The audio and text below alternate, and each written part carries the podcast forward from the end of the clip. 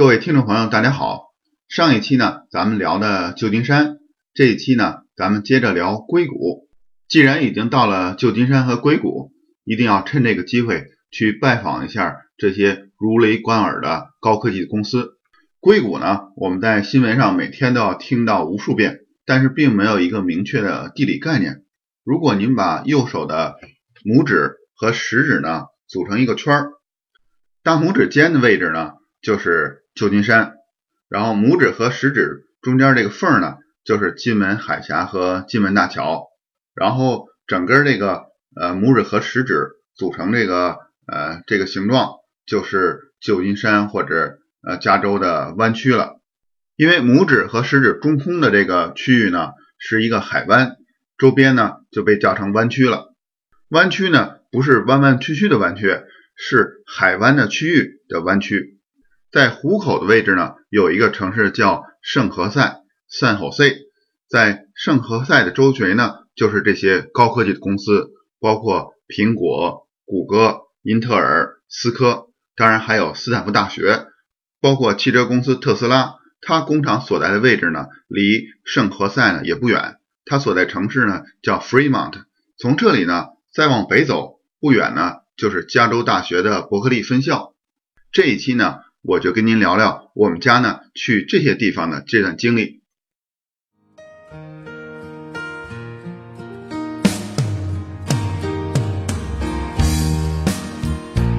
在加拿大和美国之间的边境小城，向您讲述北美生活中的点点滴滴，从亲身经历的视角，向您展现这里普通移民生活的方方面面。欢迎访问北美点滴的网站。W w w 点点滴点 c a。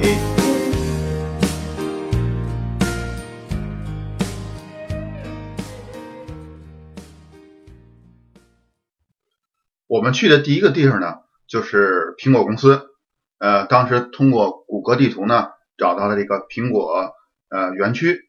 然后等我们到了之后呢，看到这里楼啊都是方方正正的，给我有点感觉到失望。因为我觉得苹果在我心里是应该是一个非常 fancy 的、非常先进的公司，但是这些楼方方正正的，有点像中规中矩的，嗯，机关的部门或者是学校的楼，呃，说实话，跟苹果在我心中形象呢很不搭配。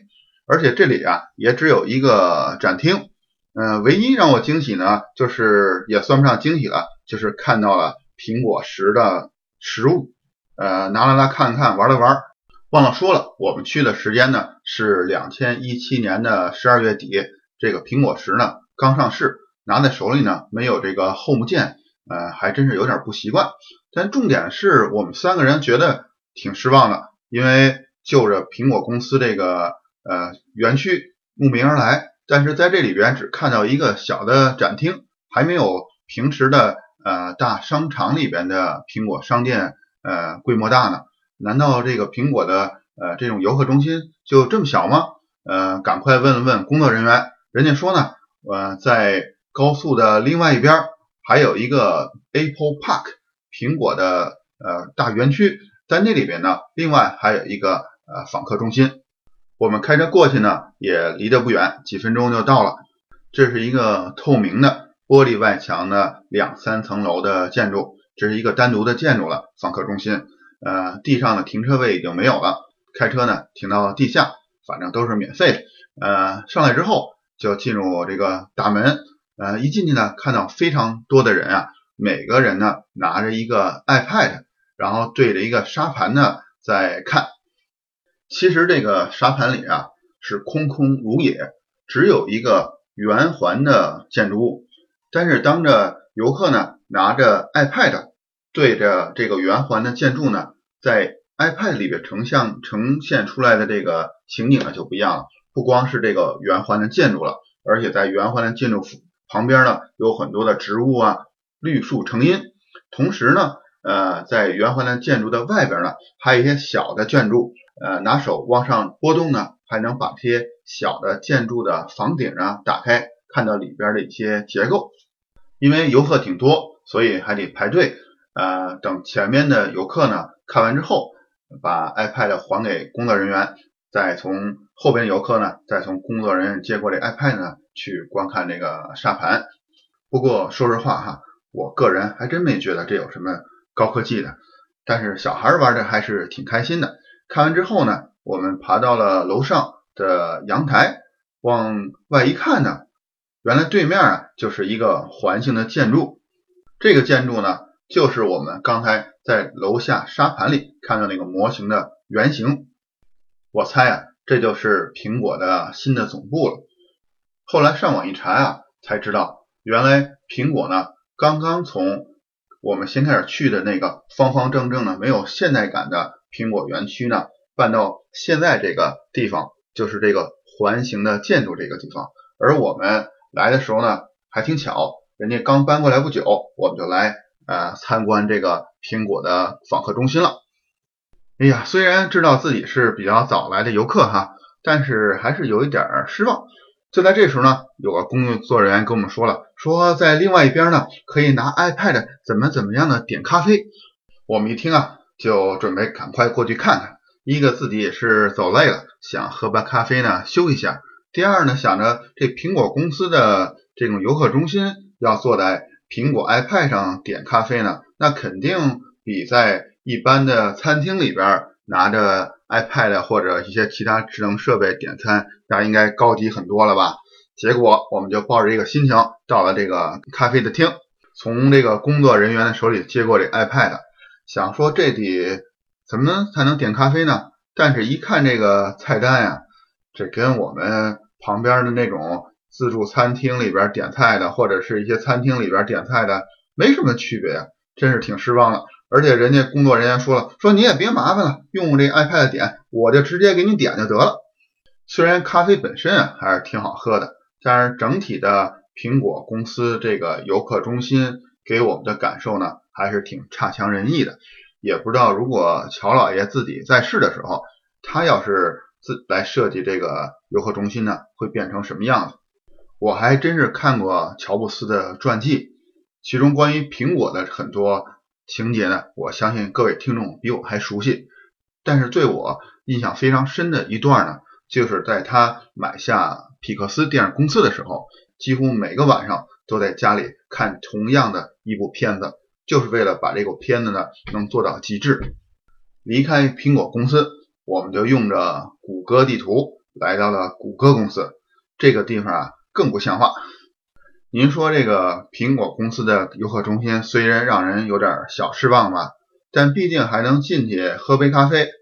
这谷歌公司啊是没有一个能进去的地方，唯一能感触这个谷歌公司的呢，其实就是它这个楼边上呢停放的这些花花绿绿的自行车了。谷歌园区的这些楼呢都是有门禁系统的，除非您有内线在里边能带您进去。否则呢，像我们这些来的游客，其实人还挺多的，呃，是肯定是进不去，只能呢在楼门口拍个照啊，留个念呀，然后呃试一下他的自行车啊，反正呢是没有机会能进到他那种传说中的那种舒适的办公环境。在两千一三年啊，有这么一部电影叫《实习生》，我相信很多朋友也都看过，讲的是两个大叔跟刚毕业的年轻的学生们一起在谷歌公司呢当实习生，经过严格的考核呀、比赛呀，最终呢转正成为谷歌的正式的员工这么一个故事。谷歌这个词儿是什么意思呢？其实我也是今天为了做这个节目啊才弄明白的。原来谷歌本身啊，它是一个计量单位，有点像咱们的百千万呀、兆啊、十亿啊这种计量单位。像英文的有呃 thousand million billion，而谷歌的这个单位呢实在是太大了，它是多少呢？它就是一乘以十的一百次方这么一个非常庞大的计量单位。但是呢，呃，它实际上这个单位的拼写啊，跟谷歌本身的拼写有一点点的区别。所有人笑话就说，谷歌的这两个人在这个呃起这公司名的时候，把这个拼写呢都弄错了。大家都知道哈，在两千一六年的时候，谷歌的阿尔法狗这个程序呢，呃，打败了呃，在全球最顶尖的呃围棋的选手李世石。编写阿尔法狗的这家公司呢，实际上是一家英国公司。这家公司呢，被谷歌公司的母公司阿尔法贝塔呢给收购了。这家英国公司的创始人呢，本身也是一位国际象棋的高手，在他那个年轻的时候呢，拿到过非常多的好的名次。同时呢，在他的团队里也有一位咱们华人的工程师。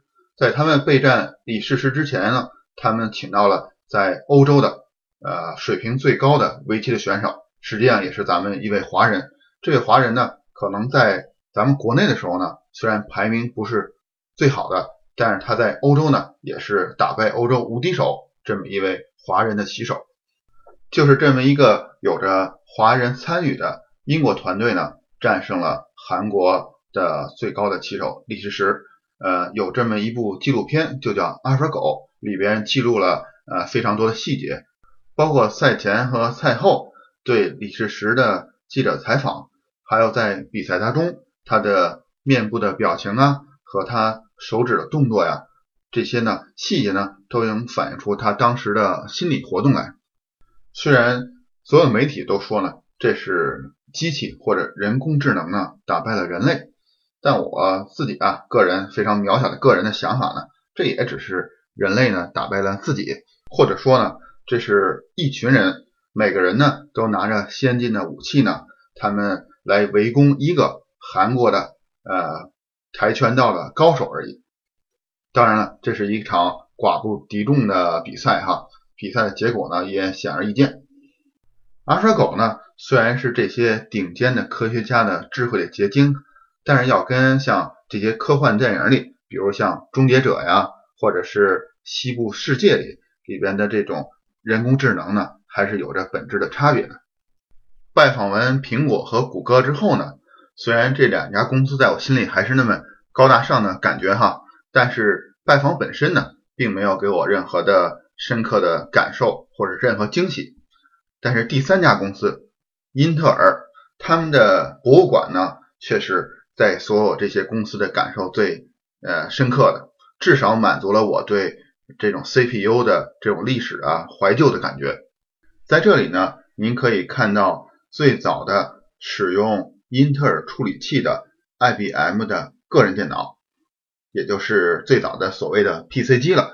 呃，正是呃英特尔和 IBM 呢，才使以前呃一个公司或政府呃使用的只有这些大型的企业才能使用的大型的计算机呢，呃变成了所谓的微机，使这些计算机呢走入了。呃，家庭，我呢是挺兴奋的，给我女儿看这些呃老的 CPU，像二八六的、三八六、四八六的，后来的奔腾一百的这些处理器。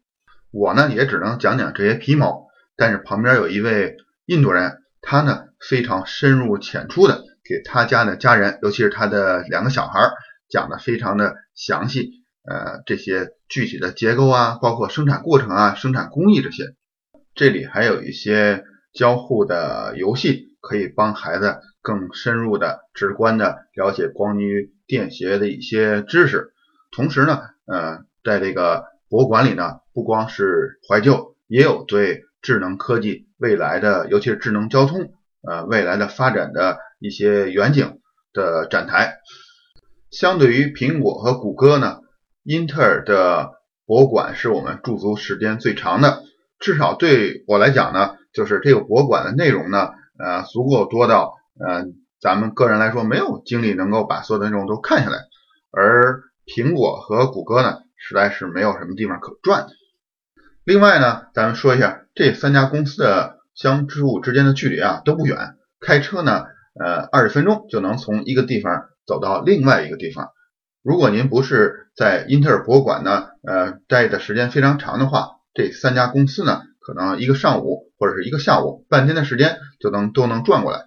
从这三家转完之后呢，我们又去了特斯拉的工厂，这儿呢也不远，呃，开二十分钟就可以到了。工厂呢就在高速的边上，所以呢也很方便。特斯拉的工厂啊是可以参观的，但是呢不是对所有人都开放，只有特斯拉的车主才能参观。您看这一点啊。就没有奔驰、宝马厚道。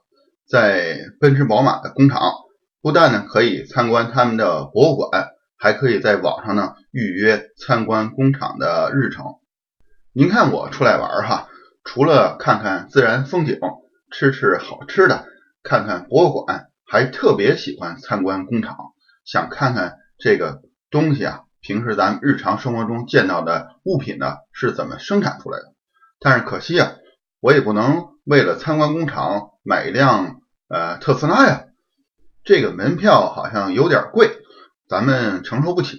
好在呢。在它的工厂门口啊，有一个特斯拉的展厅，展厅里呢有一辆展车，展厅的外边也停着几辆特斯拉，但是呢都只有 S 和 X 这两种车型，没有咱们一直想期待的 Model 3。看来我也只能带着遗憾走了。什么时候咱这个节目也做的能够盈利了，赚点钱买辆特斯拉车，我再回来真正的参观这个工厂。上面跟您聊了我们参观的这些公司，也不能说参观，只能说拜访，因为毕竟谷歌和特斯拉呢都让我们吃的闭门羹。我们是想拜访人家，结果人没让咱进去。来旧金山和硅谷的游客呢，一般都还会去斯坦福大学，同时在旧金山附近呢还有加州大学伯克利分校，这都是在美国呢顶尖的高等学府。斯坦福大学呢是一个私立大学，在美国的西海岸呢是数一数二的顶尖的大学。加州的另一所私立大学加州理工呢在洛杉矶，也是排名在美国呢前十的学校。然后就是加州大学的各个分校，最出名呢就是在旧金山附近的加州大学伯克利分校。同时呢，他们还在洛杉矶和圣地亚哥。都有分校，也都是非常呃好的学校。加州大学呢是公立大学，所以对本州的学生的学费呢就要比像斯坦福和加州理工呢要实惠很多。斯坦福大学呢离谷歌的公司很近，开车呢只需要十几分钟。当然了，谷歌的两个创始人呢也都是斯坦福大学毕业的。当然，不单是谷歌。硅谷的很多公司的创始人呢，都是来自斯坦福大学。斯坦福大学校园里的建筑呢，以黄色为主。这些建筑呢不高，但是都很大气而庄重。整个校园呢美丽又安静。也可能我们去的时间呢是在年底，所以学生们呢可能都已经回家度假去了。就是在这样一个安静校园里呢，我们在停车的时候。旁边的一个警示牌呢，却让我们吃了一惊。警示牌上呢，提醒游客一定不要在车里呢留下贵重的物品，防止呢车窗被不法分子砸坏，偷走您的贵重物品。警示牌上的内容呢，跟这个学校里平静的气氛和这个学校的名望呢，有一点不相匹配。这时呢，我也想起我的同学给我的提醒。他让我在旧金山市里停车的时候呢，也是同样，不要在车里留下任何的贵重物品，以防呢就被坏人偷走。尤其比较麻烦的是呢，即使咱们留的东西不多呢，也不怕人偷走，但是如果车窗被砸呢，也是非常大的麻烦。如果是在像旧金山这种大城市的市中心发生这种情况呢，我倒觉得也可能是意料之中的事情。当然像在这么漂亮的、出名的。校园里呢，还看到这样的警示牌呢，确实让我有点大跌眼镜了。咱们看看在维基百科上对斯坦福大学的介绍，到了两千一八年的三月，一共有八十一名斯坦福大学的工作人员呢，或者教授呢，获得过诺贝尔奖，而在全球范围里呢，也只有九百多位诺贝尔奖获得者。您看，一个斯坦福大学就占了全球。诺贝尔奖获得者的将近百分之十，您看这是一个多了不起的学校呢？但是就在他们的校园里，我看到这种警示牌呢，确实让我有点呃觉得不太搭配的。咱们再看看旧金山附近的另外一所大学——加州大学伯克利分校，他们有多少位诺贝尔奖获得者呢？他们的数字呢，竟然比斯坦福大学还要高，一共有一百零四位。诺贝尔奖获得者，这里呢，我顺便给您念一下哈，在维基百科上列出的，从一九零一年开始，各个大学呃排名前十的获得诺贝尔奖的学校，第一名呢就是哈佛大学，然后第二名呢是英国的剑桥大学，第三名呢就是刚才咱们说的在旧金山附近的加州大学伯克利分校。第四名呢是芝加哥大学，第五名呢是在纽约的哥伦比亚大学，第六名呢是这如雷贯耳的所有理工科的男生都想去的麻省理工大学，第七名就是刚才说的斯坦福大学，然后第八名就是在加州的另外一所私立大学加州理工大学，第九名呢是英国的牛津大学，然后第十名普林斯顿大学。您看这前十名的大学，其中有三所都在加州，两所呢都在旧金山的附近。所以呢，在加州的学生们应该是近水楼台先得月了哈。因为在整个加州的人口呢，也不过是四千万，跟咱们一个呃北京啊、上海啊这个大城市呢，人口也多不了多少。所以我估计很多移民到加州的家长呢，也都是冲着这里的丰富的。教育资源去的，嗯，同时呢，我们也去了这个加州大学的伯克利分校，整个校园的环境啊，跟斯坦福大学呢，真是完全不一样。整体校园的建筑呢，不像斯坦福大学那么宏伟大气，而且校园也比较幽静，其实给我的感觉更好，甚至让我觉得有点像国内的武汉大学。但是让我非常不满意的呢，就是所有的教学楼的门都是锁上的。我呢想给女儿找一个卫生间呢，都找不到，只好悻悻的离开了。还是出了学校，在学校旁边的一个星巴克解决了问题。这点呢确实不太满意。如果哪位听众认识伯克利大学的校长，帮我们呢提提意见。今天呢就跟您聊到这儿了。呃，我给您的建议哈，如果您来旧金山的话，除了去看金门大桥呢，一定也去硅谷转转。看看那里著名的公司，包括两所著名大学，没准您在学校里参观的时候呢，就能在对面呢看到一位诺贝尔的获奖者。好了，各位亲爱的听众们，咱们下期再见。